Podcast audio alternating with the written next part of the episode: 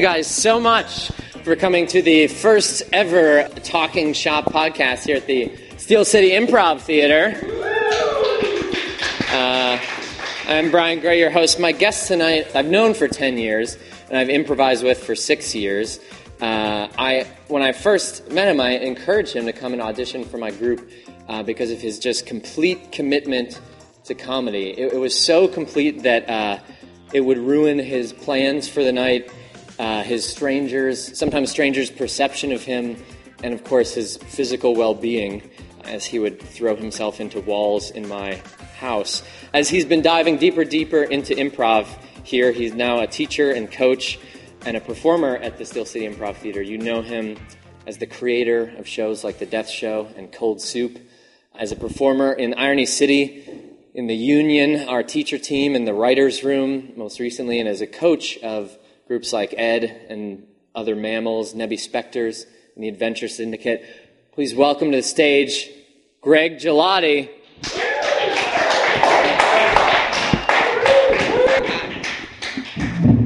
I wrote that intro for you. uh, thanks so much for coming out, Greg. Oh, my pleasure. Uh, so let's dive right in here. Mike Capristo, who used to teach here, um, described offered this description of, of playing with you. He said every scene has the potential to be the most fun ever. Uh, almost everyone I talked to about you mentioned unconditional support, uh, supporting everything you see with passionate reactions. Those are direct quotes, and so on. Uh, when you look back on, on your body of work, uh, do you do you see it the same way? Do you do you see yourself as that kind no. of player? no, no, no, no, no, no, no, Really? Uh, absolutely not. That's like one of the things I think I'm really bad at. In fact, is uh, I think I'm actually pretty bad at support because I think that I always try to drive. I still that's something I've never really been able. I I, I think I'm a writer on stage. Um, I've made that decision about myself, and I find it really hard to uh, uh, to shake that. Even when I watch myself play, sometimes I still I still just have this sort of preconceived notion, and I just I don't shake it. So I always think I'm like driving the bus. That's what I feel like. Uh, do, you- do you feel like those are are at odds? So your ability to uh, to support the the scene or the group that's playing, and um, and that inclination to, to write or direct in the scene you're. Well, I, I think that it's one of those things that can go out of control real fast. Like um, in general, uh, uh, writing is bad because when you're writing, you're not listening. I mean, there's a there's a there's this line you can cross where you're giving and endowing and putting a gift out there, or uh, or sharpening uh, whatever the moment is, and that's one thing. It's another thing to just start like uh, trying to pave a road going in one direction, uh, re- and just sort of shutting out the other person. Uh, that latter thing to me is writing.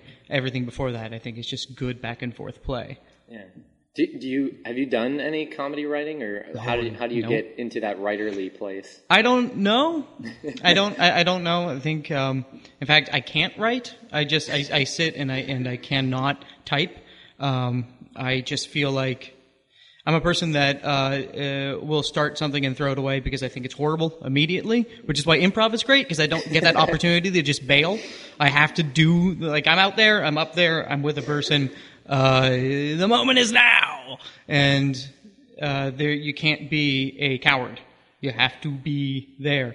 Uh, writing, you can be a coward all ding dong day. You can just sit there and surf the web or just not do anything and just stare at a Google Doc for 40 minutes. Do, do you ever feel that way about your shows, though? Like after the show is done, that what you just did was, like you said about your writing, was terrible, or like that you're not happy with the work you did? I, yeah, yeah, I think everyone has that kind of feeling. You come off stage and you're in a heightened sense. You're like in a heightened place. I think any show, and it's sort of magnified one way or the other. You know, like great show. Like you feel really good when you hit it out of the park. It's the best feeling in the world. Um, when you drive it into the ground or just stumble, yeah, it sucks, but you, f- you feel it. There are very few times I've come off stage just going, hmm, yeah. what's next? Because that, that would actually be scary. That'd be really scary to just like come out, do a show, and then come off and just not have any investment in what happened. That'd be awful. uh, on that somber note, let me pick it up a little bit. So you you had talked about um, investing in the moment. You taught a workshop here, uh, I believe it was last year, called "Right Now in the Moment." It was focused on making choices um, in in in the present over writing and directing. Um, so I, I, think you and I both share that instinct to to write, as you were talking about, and and direct. Uh, how how do you in practice live out kind of what you were teaching? Like, what do you use to stay in the moment on stage and kind of kick yourself out of that? Uh, the, the, the, I hate saying tools, but like I have some tools I kind of use. I I throw myself out. I just let I just make myself go out and do something. I just start talking. Like I don't know what's in my head, but I start moving my mouth, and just whatever comes out, I have to follow it. It's it's sort of like jumping into a pool mentality. Um, that I find the most effective because, um, well, that and uh, just having something to busy yourself with. And I don't just mean object work or like having a task. I mean having something that is an anchor for your character, a reason why you're there, something that you can own but not have to think about. You know, just something to push off against, whether that be an emotional state, a, um, a, a, strong want from a person or from a situation, or uh, even just something as, uh, as simple as a physical posture. I find kind of inspiring. I, I, I think posture's a underrated tool.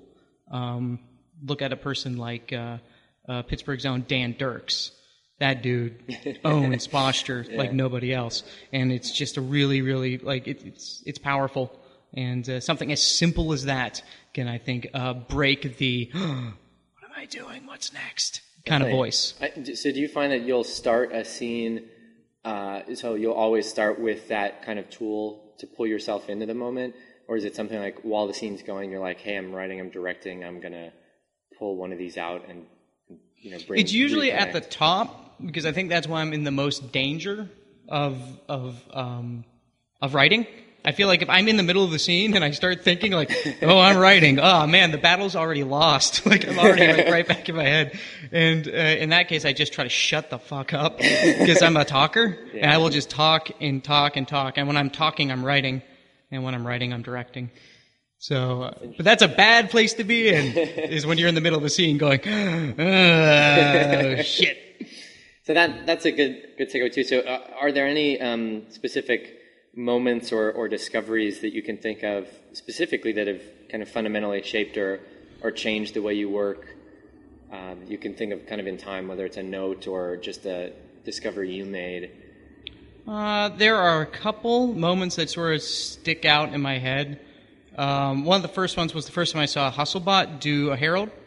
Um, that's when uh, Irony City was doing a lot of short form, and we saw them at the Future Tenant in downtown Pittsburgh. And they were uh, opened up by I think Wrestling Team. it was a sketch group that now moved to Philly.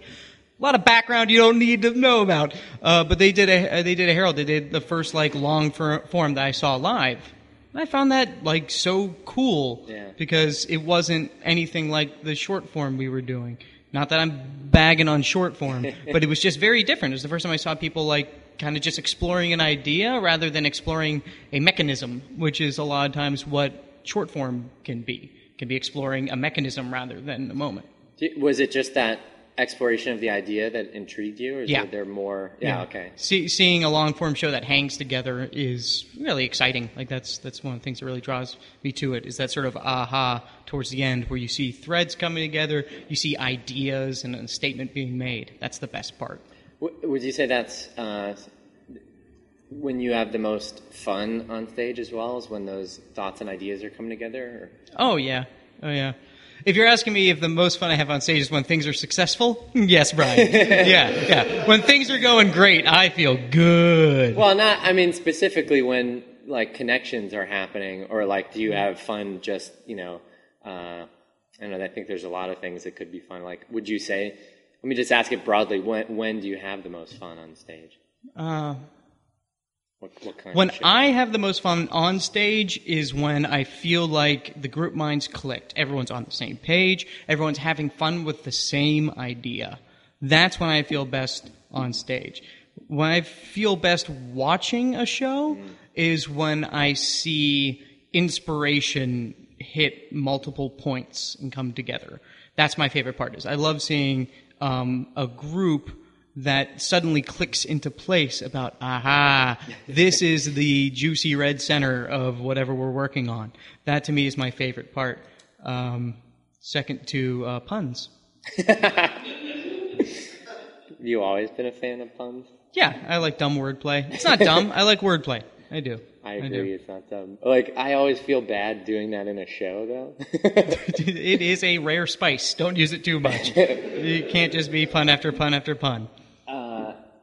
God, look at all these cards. I know, I have too many cards. Uh, I, I want to talk to you a little bit, though, about uh, your teachings. You've been teaching here um, and coaching for uh, a couple years? Yeah, I guess so.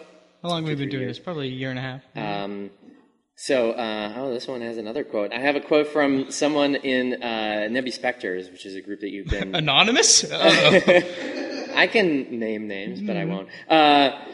So uh, this cast member says Nebby Specters are my absolute favorite rehearsals because of Greg. You can tell he cares from all the research and thought he puts into everything. He's going to do twice as much work as he asks you to do. Um, I find that really, really amazing. Uh, and it, what intrigued me about it was just if you could talk I like this show. Yeah, uh, that's great. Uh, if you could talk a little bit about the research and work that went into that show or into shows that you you coach. Uh, well, the, the well with Nebbies in particular, I found that to be just a very intriguing idea because it's such a different show. It's it's it, it, it's a lot of work because it has a lot of layers. It has this. For those of you who have never seen the Nebby Specters, uh, real fast, it's this. It's it's a homage to the Doubtful Guests, which is a San Francisco group. I don't remember. What? Los Angeles. Los Angeles. Thank you. Thank you. That's that hardcore research that I do. Uh, but what it is is uh, it's it's a meta play. You have these characters that are consistent, that are carried over and evolve from show to show to show, that get up and then do a show for you. So there's a show within a show. That's uh, pretty much that's the, the central conceit, which is very different from anything that I'd done before. And so, uh, what I dove into for that particular project, and I found really intriguing, was setting up a narrative in a show that can be done consistently. It's very hard, but there are a lot of really like it, it and it's putting together the tools for actors to use to effectively communicate a narrative arc is very interesting um, because it requires several different layers of listening, both in the moment in the scene and feeling the progression of a show and agreeing on all together how you're pushing motivations back and forth and back and forth. Um, so it's a very different feeling than something that's structured like Harold or something that's structured just like, or not very structured, like a montage. Or um, it, was a very different feeling, but kind of similar to when I did Cold Soup, which was long mono scenes that were going to be hopefully analogous to each other, two 20 minute um, long scenes, which I also found to be a different uh, change of pace from what I'd known as the standard long form, which in standard long form was very haroldy or montagey, just short three to five minute scenes usually, no narrative thread, more conceptual stuff being put together. So before we get too far off it, can you talk a little bit more about what those tools are? So if you, when you go to Nebby Specters here, we're doing some more of this narrative thread, and you look at these actor tools. So like what what specifically were you able to work on, whether they're exercises or just things that you thought like I want to push to this group? Well, the the core of the narrative exercises is the story spine. And uh, I wish we had knew to talk about this because I'm going to blank on the author's name of how to improvise a full length play. Sorry, we could put it in the show notes. Yeah, post it. Put it in the post. Um, he, he, does this uh, story spine, which is basically a skeleton for entire narrative arc. And there are a lot of in this book, which I'd highly recommend anyone doing a narrative show, um, there are a lot of iterative steps to to understanding um, a effective way to do a compelling, concise, and emotionally relevant story arc. Um, and it's all based on this uh, idea that you have two characters, they affect each other, then you all agree on a question of the play. Like, what is going to happen? And it usually has to boil down to a yes no question, and then you answer that, and that's it. And from like a 10,000 feet level, that's as simple as it is. As you zoom in, there's a lot more of like kind of best practices of how you approach getting to the question of play and resolving the question of the play.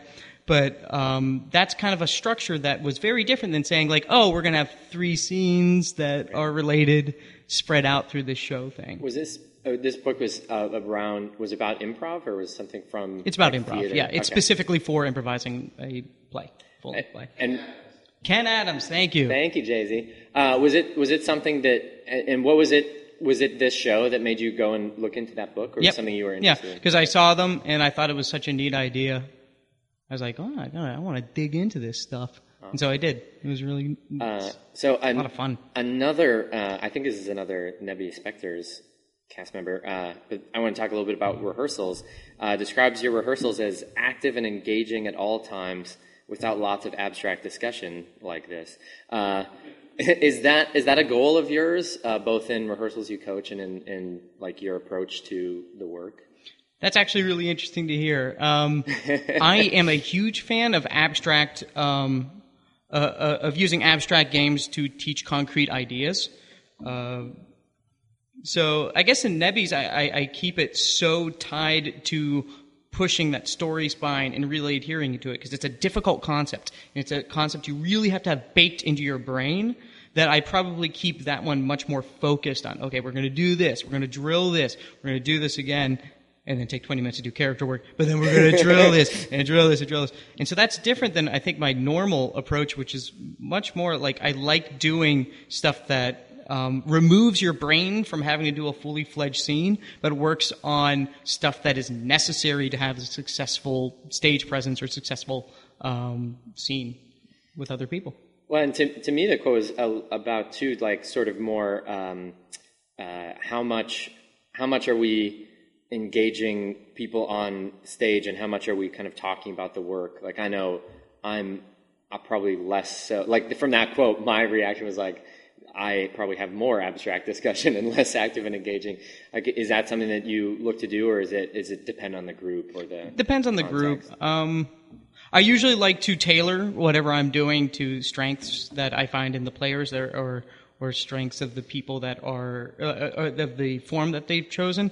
I've coached a lot of duos, and I think one of the most fun parts of uh, of coaching a duo is finding out kind of like, oh, this is what they're good at, or like they have a real aptitude for this, and trying to pushing pushing them that way, or taking them out of kind of a just a standard montage with two people. And I think that uh, of late there have been a lot of great duos here doing really interesting forms that do exactly that, that tailor themselves, which is super important. If you're going to be in a group and like, you know, you're just doing a practice group and you're just doing scenes, that's fun, but have someone else there watching and make the show yours. Like find something that works for you. Set yourself up for success. Uh, that's a really good segue to something that I may or may not have time for. But let's dig into a couple questions about creating new shows, um, because you've created. You mentioned Cold Soup.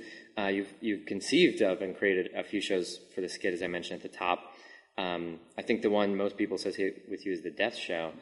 Uh, can can you just tell me a little bit about the process you have for creating a new show that's kind of like in your brain and how you'd go about taking this idea and making it a reality? I wish there was a process. It's just, oh, that'd be fun to do. Uh, it's really just that. I was cold soup came when I was bored at work in a meeting, and I wrote down the words cold soup. This is going on the internet, by the way. Yeah, that's fine. That was it was a boring meeting. Boring meetings happen. Uh, hi, Omar. Uh, uh, and I just wrote it down, and uh, for some reason, uh, I actually just like that name, and I developed a thing around that name and around the improv that I like. Both of my shows are totally kind of masturbatory. Uh, the Death Show was an excuse for me to play with people I don't get to play with, like to just pull in random, like like people. It's like, oh, I kind of like your work. Are you free? Come on out. Let, let's play. We're not on teams normally. And Cold Soup was me getting some of my favorite improvisers together and saying, I want you to play slow and organic, and that's it.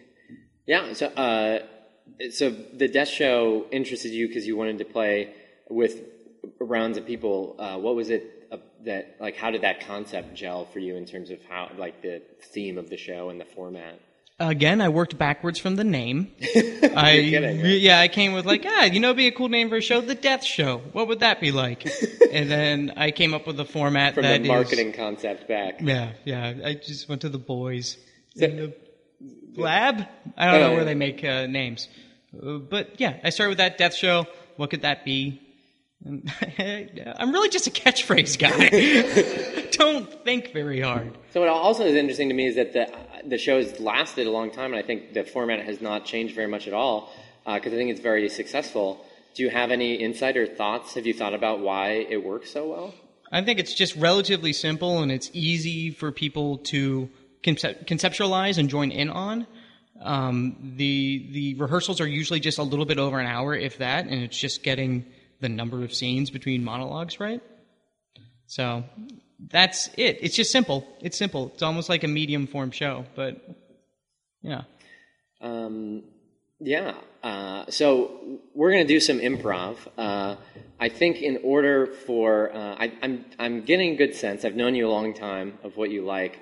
I think if you could put uh, if you had to put into a sentence or two, like what in this set we're about to do, like if you, if you uh, could have the most fun, could you know like what um, or say I'm like a brand new improviser and you're like this is what improv really is to me.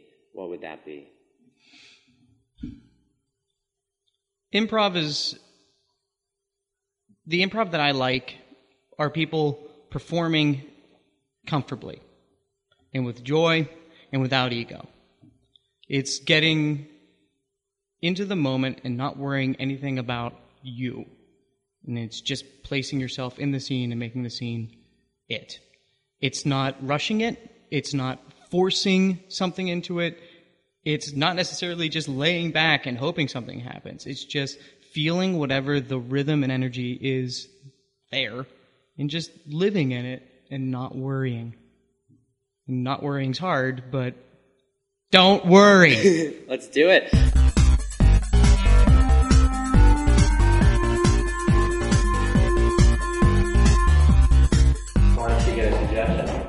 Can I get a uh, location that you remember from your childhood? Zimbabwe. A location that would fit on this stage. Barn. Barn. Thank you. Barn.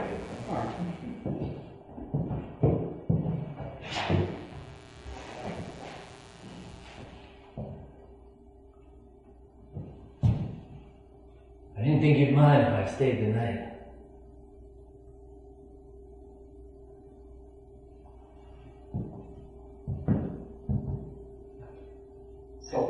You get one night. It's awful kind of you, sir. I made a I made a blanket. You made a blanket. I, I didn't I, I made a blanket out of hay. Knock yourself out. you get one night, and that's it. Can't thank you enough for that generosity. It might seem like you're being rude or throwing me out, but I consider you being a generous, kind, Jesus-like figure to me. I'm just doing the Christian thing. The, the light coming in from the morning behind your head actually. Cool it, cool it, cool it, cool it, okay? Cool it. You don't need to lay it on that thick. You're not getting a second night, but you're getting tonight. That's fine. It's a little strange that you hung that sheep's wool up behind you. It's in a sort of wing shape.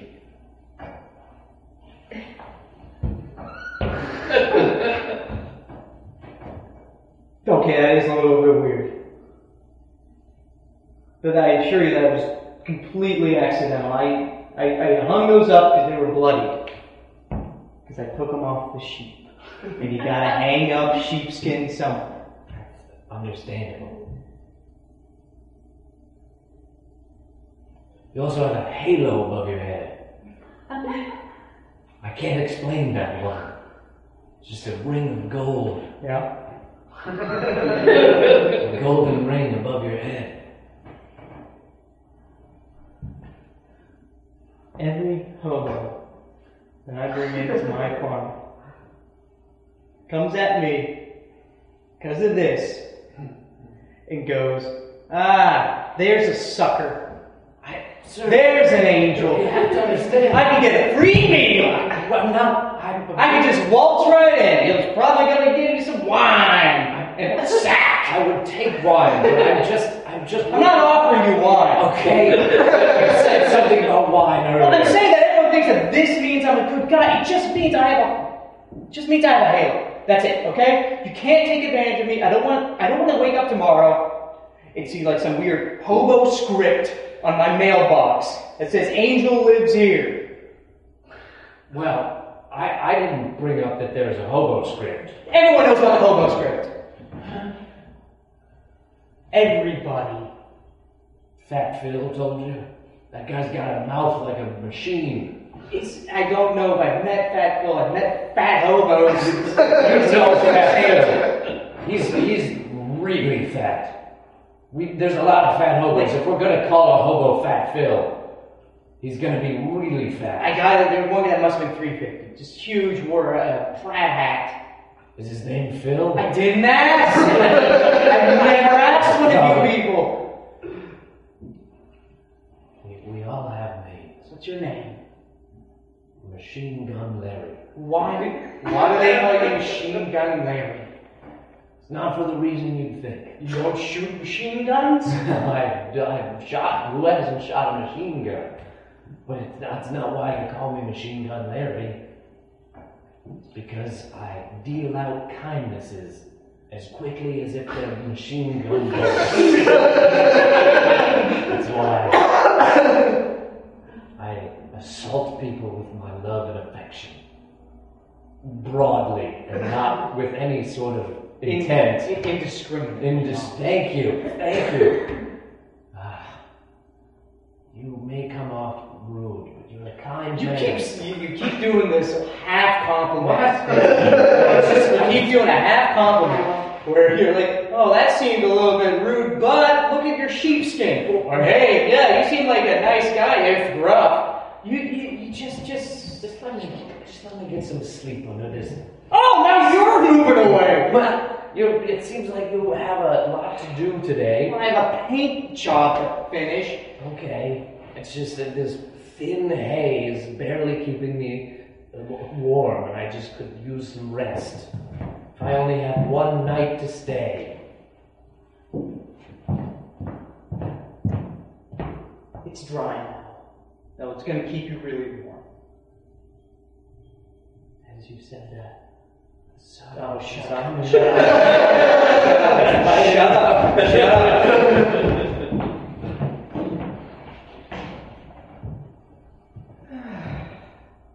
The chicken's almost tender. It's gonna be great. Oh, don't be that way. He's not that bad. If we make this dinner amazing, you'll get that job. Okay. Here, I, uh, bought you a brand new bottle of scotch on my way home. D- Don't touch it. I have salmonella on my hands. I'm sorry. I Put it shouldn't in the have just sink so I to you. remember to wash it. I'm sorry. Wash I my just wanted- scotch. I wanted to perk up your day. Louise, I don't want this job. I don't want. Louise, I really. You can't do that to me. You can't do that to me every time. I'm trying, I'm strong. I'm trying to be strong. I, I just, it, I'm holding back. Louise, I don't. I'm happy where I am. I'm happy too. You know, You're not convincing me at all. I'm so, I'm sorry. Here. Oh, You're me. I'm not gonna get sick. I'm not gonna get sick. I'm, Then, I'm then gonna- give me a hug. Well, You just keep your hands away. Luis, you can't keep. Look, I love this house. I thought I love you you. were about to kiss me. No. You opened your mouth real big. Because I was gonna say something. That's what you do when you're about to kiss Will me. you shut up for one second? I love you, okay? and I love this house, and I love Mary, and I don't want anything to change. I, I just don't, I don't feel like this job could take us away, and it's a lot more money, and I know that that makes you more comfortable, but it's, it's just not, it's not gonna make me happy. And I don't feel like compromising anymore. I don't.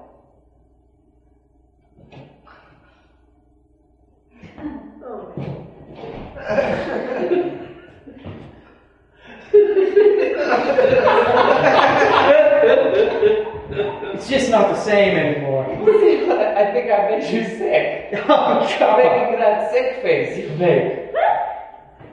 Ugh. I'm, I, I don't, you don't look happy at all. I'm not. You're, you're strong arming me into a dinner. Strong arm me into a weird kiss. I, I just, I was trying to be sweet and normal. your signals, and you're just mixing them up. My signals are perfectly clear. My signal is this. Beep. I don't want to have this dinner with the interviewer. I don't want to move. I don't want to quit my job. I just want to keep things exactly how they are right now. Boop. Okay. Now I'll do the dinner. Well, you don't want to. I'll Well, you're it. already tenderizing the chicken. Oh, yes. We'll eat it all ourselves. I know he. I want you to compromise for me. No.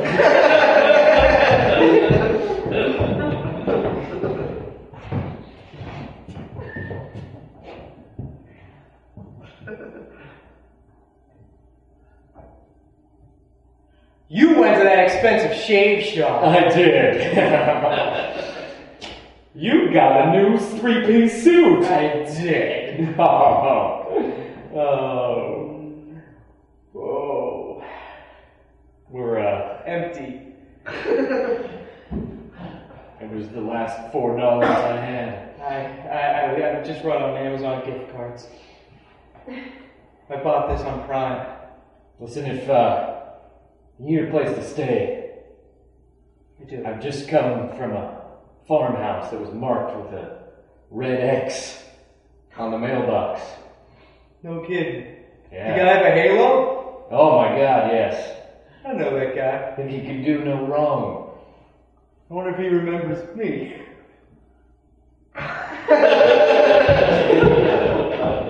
Hey, you're, uh, you're Fat Phil. Yep. Told you not to come around here anymore. Well, sir, I, I have but one request. Can I have a pie? Everyone thinks just because I got a halo on my head, they're gonna walk up into my barn and get themselves a pie. Well, you can have one. See?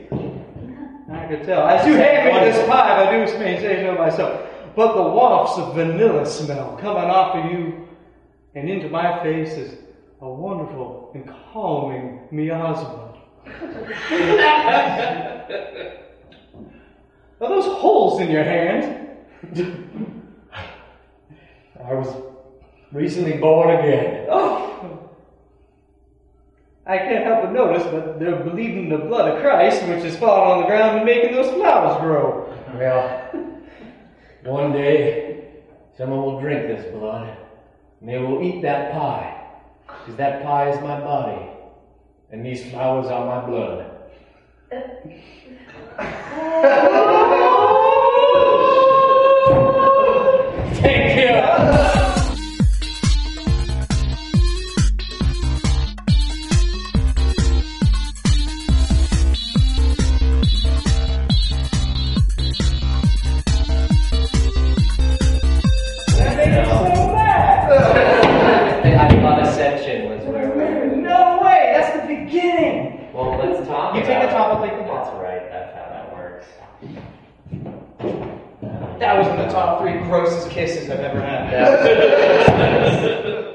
Uh, so real quick, let's just talk a little bit about the set. How did you? Uh, how'd you? Well, I'll I'll talk first because I was trying to just I'll just let you know how I was trying to. I I I did. I was trying to. Uh, uh, surprise myself and like grab some things at times and give them to you. I don't know if that went well at all for me.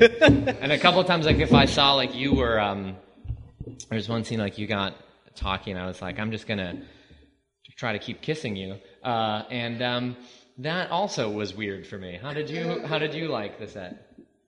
I liked it fine. Um, one thing uh, I liked about it, and I think this is kind of the thing that me and you in particular have together when we play, is uh, I like having the allowance to do a really like uh, that felt relaxed because I, I trust you a lot. I don't care about no offense, guys. I don't care about the audience. Like in that, like that was a moment where I wasn't really caring about the audience at all. Sorry, uh, I just like playing with you in that way. Yeah, I did feel that first scene was like there was a good couple. I don't know, know if this is positive or negative, but I love when you were saying like let's just relax.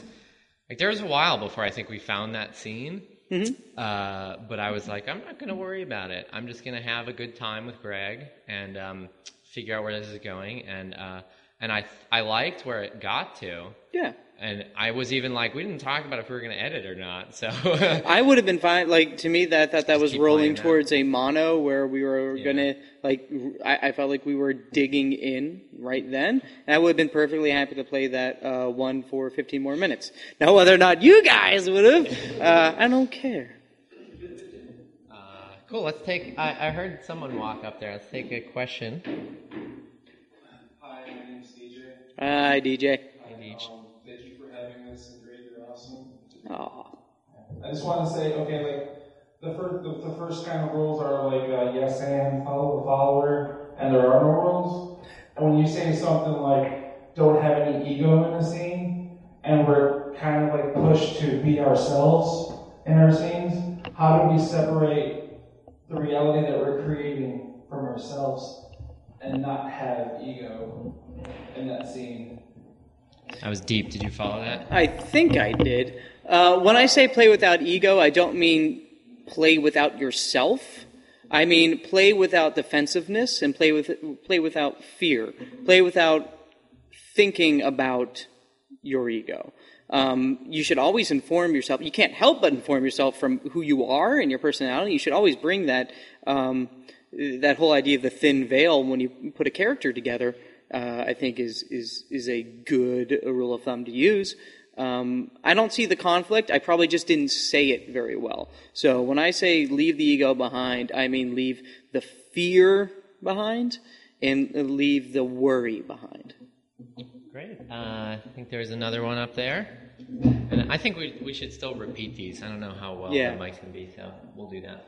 Hi, uh, my question is, how did you develop your excellent object work? What advice would you have for those who are trying to improve their own? Thank you.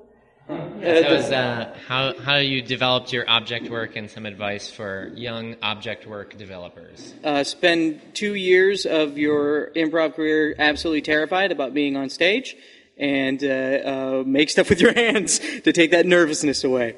Uh, that was pretty much it. I used object work a lot of times when I was just nervous, when I was really, really nervous. I'd constantly be fixing a radiator, which was my go-to for about five years was fixing a radiator. I would just go right to the middle of the stage, down, and then work a valve. And that's it. I can think of three scenes we've done where you were fixing, a, or like a water heater or a radiator. Yep, yep. I'm always fixing something. They were great. Uh, I think just uh, be be very conscious of uh, in your life is the, the best practice is just in your life. Just every once in a while, common everyday things. Feel the weight of things. Um, when you conceptualize an object on stage, it has to be there. You have to have all aspects of it in your head. So one thing that I don't do, but I love the idea of, is that if you're at an office and you're going clickety clack, clickety clack on a keyboard, don't just clickety clack. Be typing words. Be working on a spreadsheet. Take that extra step to populate that, and I think that you will find objects are more real in your conception of the space, and that will help a lot. Just taking that extra step of putting that detail in. Love it. Uh, any other questions from you guys? Oop. There's one up there. Uh, is there anything that uh, you find that helps you immediately before a show to get ready? Anything that you like to do to maybe get you out of your outside world head and into the improv space? Uh, I really like. Oh, the question is um, before a show, um, how do you get into improv mode? Basically, from nine to five, Greg, to it's at the stage, motherfuckers, Greg. uh, I am a I, I uh, I'm a jumper. I like jumping. I like moving. I like stretching. I like feeling uh, physical backstage and touching the people I'm working with. Um, I think that's it. I think. Um, uh, you just have to have some sort of intensity before you go out there, uh, even if it's artificial intensity. I think that's what sort of gets you focused in on coming on stage because just walking on stage with nothing may work for some people, but I need to have a little bit of a spark, a little bit of concentration, a little bit of like esprit de corps, or however you say that. I just fucked it up. Um, just some sort of co- uh, camaraderie, I think, is really, really important. Um, so basically, just touch, connect, laugh, smile get with other people. Uh, one of my favorite things with Irony City is we used to get together and we do a little cheer before every show. It's corny, but I loved it. Uh, uh, my cheer was always uh, "fuck the audience." I'm realizing I have some weird, here, yeah. I have some weird things about that. talk But we yeah, just sit get on a couch and work through that. yeah. Uh, good. Any other questions? Someone in the Uh, dark. Yes, one more probably. Um, okay, so as a newer improviser, um, and as you're working through your improv uh, education, you have classes, start being on some teams, workshops, and I feel like I have different play styles for kind of every context I'm in. So do you have any advice as to how to kind of synthesize everything into your own play style? Uh, that's Uh, so- actually So, this is uh, newer improvisers playing differently on different teams. How can they get more consistent in their work? I'd say that you're already doing exactly what you should be doing. That is so encouraging to hear, and to hear that you are playing different in different groups is great. That's I think that's how it really should be. Um, uh, improv uh, to me is almost like an athletic event. It requires lots of muscle memory, which just comes from repetition. It requires a lot of skills that support other skills. So when you're working on one team where you might be doing a lot more of sort of like far out characters and very like you, the way that you fit into that chemistry is you're brash and big and you bring energy and bring self up. And if you happen to be in another team where you're a little more of a thinker, a little bit more of a supporter, a little bit more of a second beat initiator kind of person, uh, that's awesome because you're working these skills and it's getting stronger in both. And I wouldn't worry consciously about synthesizing that because what I think will happen is on the next project that inspires you, the strengths that you've built up in those other places will come together and you're just going to become a more complete player. Um, I think people are very sensitive to the, to the context that they're in, to the forms they play, and to the players that they play with. So that's great because you're going to fit into something else even better. Like the stuff will come together. And, what about the flip? So if you're on either a number of teams where you play similarly, or you you don't have that perspective, how how do you push yourself to either get surround get on different teams or play with people so that you can be playing differently? I think that in that case, if you feel like you're just doing the same thing in a bunch of different places, um, get out or change those places. New coaches is is important. New context going on. Uh, workshops are huge. I think classes, anything that sort of breaks the rhythm that you're in. Because if you go out somewhere else and you're working that muscle that you haven't worked before, just like working in other groups, you're going to bring that back on some level to all of the work that you do. So it's just a matter of continuous improvement and continuously challenging yourself and going to where the challenge is. Um, if you're if you're on a team that's not inspiring you anymore, that's bad, and you have to either fix it or get out. Period. And that sucks, and especially for a young community like Pittsburgh, that can be really hard to do because everybody's friends. But you have to go where the challenge is. You have to increase the weight. Always. Awesome. Well, we're just about out of time. Uh, I also didn't prepare you for this, but I don't know exactly when this is going to go out. Let's Mhm. hope a week or so. Do you have anything you want to plug? Well, I have uh, very exciting news, which is the Death Show is going to be a weekly show here at the Steel City Improv Theater. Yeah. Very exciting. So look forward to that. It's going to be on uh, Saturdays, so check the schedule. That's going to be a lot of fun. Awesome. Oh, can I plug uh, one other thing? Please. Uh, I have a uh, a improv blog that I'm plugging away at. Um, it's really uh, I'm not sure if it's good, but check it out. It is it has good. a great URL, and I think that's really what I want to brag about. It's it's www.yesyesandfuckyes.com. Or if you want to carve it up, yes, yes, and fuckyes.com. so go check it out. Um, leave comments. I love discussing things, especially when I throw stuff up there that I'm not sure of. I want a discussion. So go check it out. Awesome. Um, so, uh, thank you. Do I have anything to plug? I guess just this. Uh, so I'll talk about that in a second. So thank you all seriously so much for coming again. Give yourselves you guys have been awesome. Yeah. Um, please come back next month, Saturday, April 20th. Um, we will have Kristen and Amy, who are in town from Philadelphia, the purveyors of the Kristen and Amy show, um, and a bunch of other stuff that I did not prepare by wise for this show. Um, but they are so awesome. Um, they've been into Pittsburgh once before and are going to be teaching workshops and um, doing a show and here on the podcast. Um, this podcast was recorded in front of a live audience at the Steel City Improv Theater. Yeah. Yeah. Pittsburgh, Pennsylvania. Special thanks to um, Omar Ornelas for production support. Rocking it on the ones and twos. Woody Drennan for tech. The beautiful and talented Michelle Horsley for our theme song. Uh, and Fernando for our closing theme. And of course, Greg Gelati. This guy, another hand. Uh, for this and past episodes, visit brianmgray.com slash podcast, uh, where I also have a blog. And please, please, please, if you like the show, if you like the show, uh, leave a review on iTunes where my podcast is actually at now.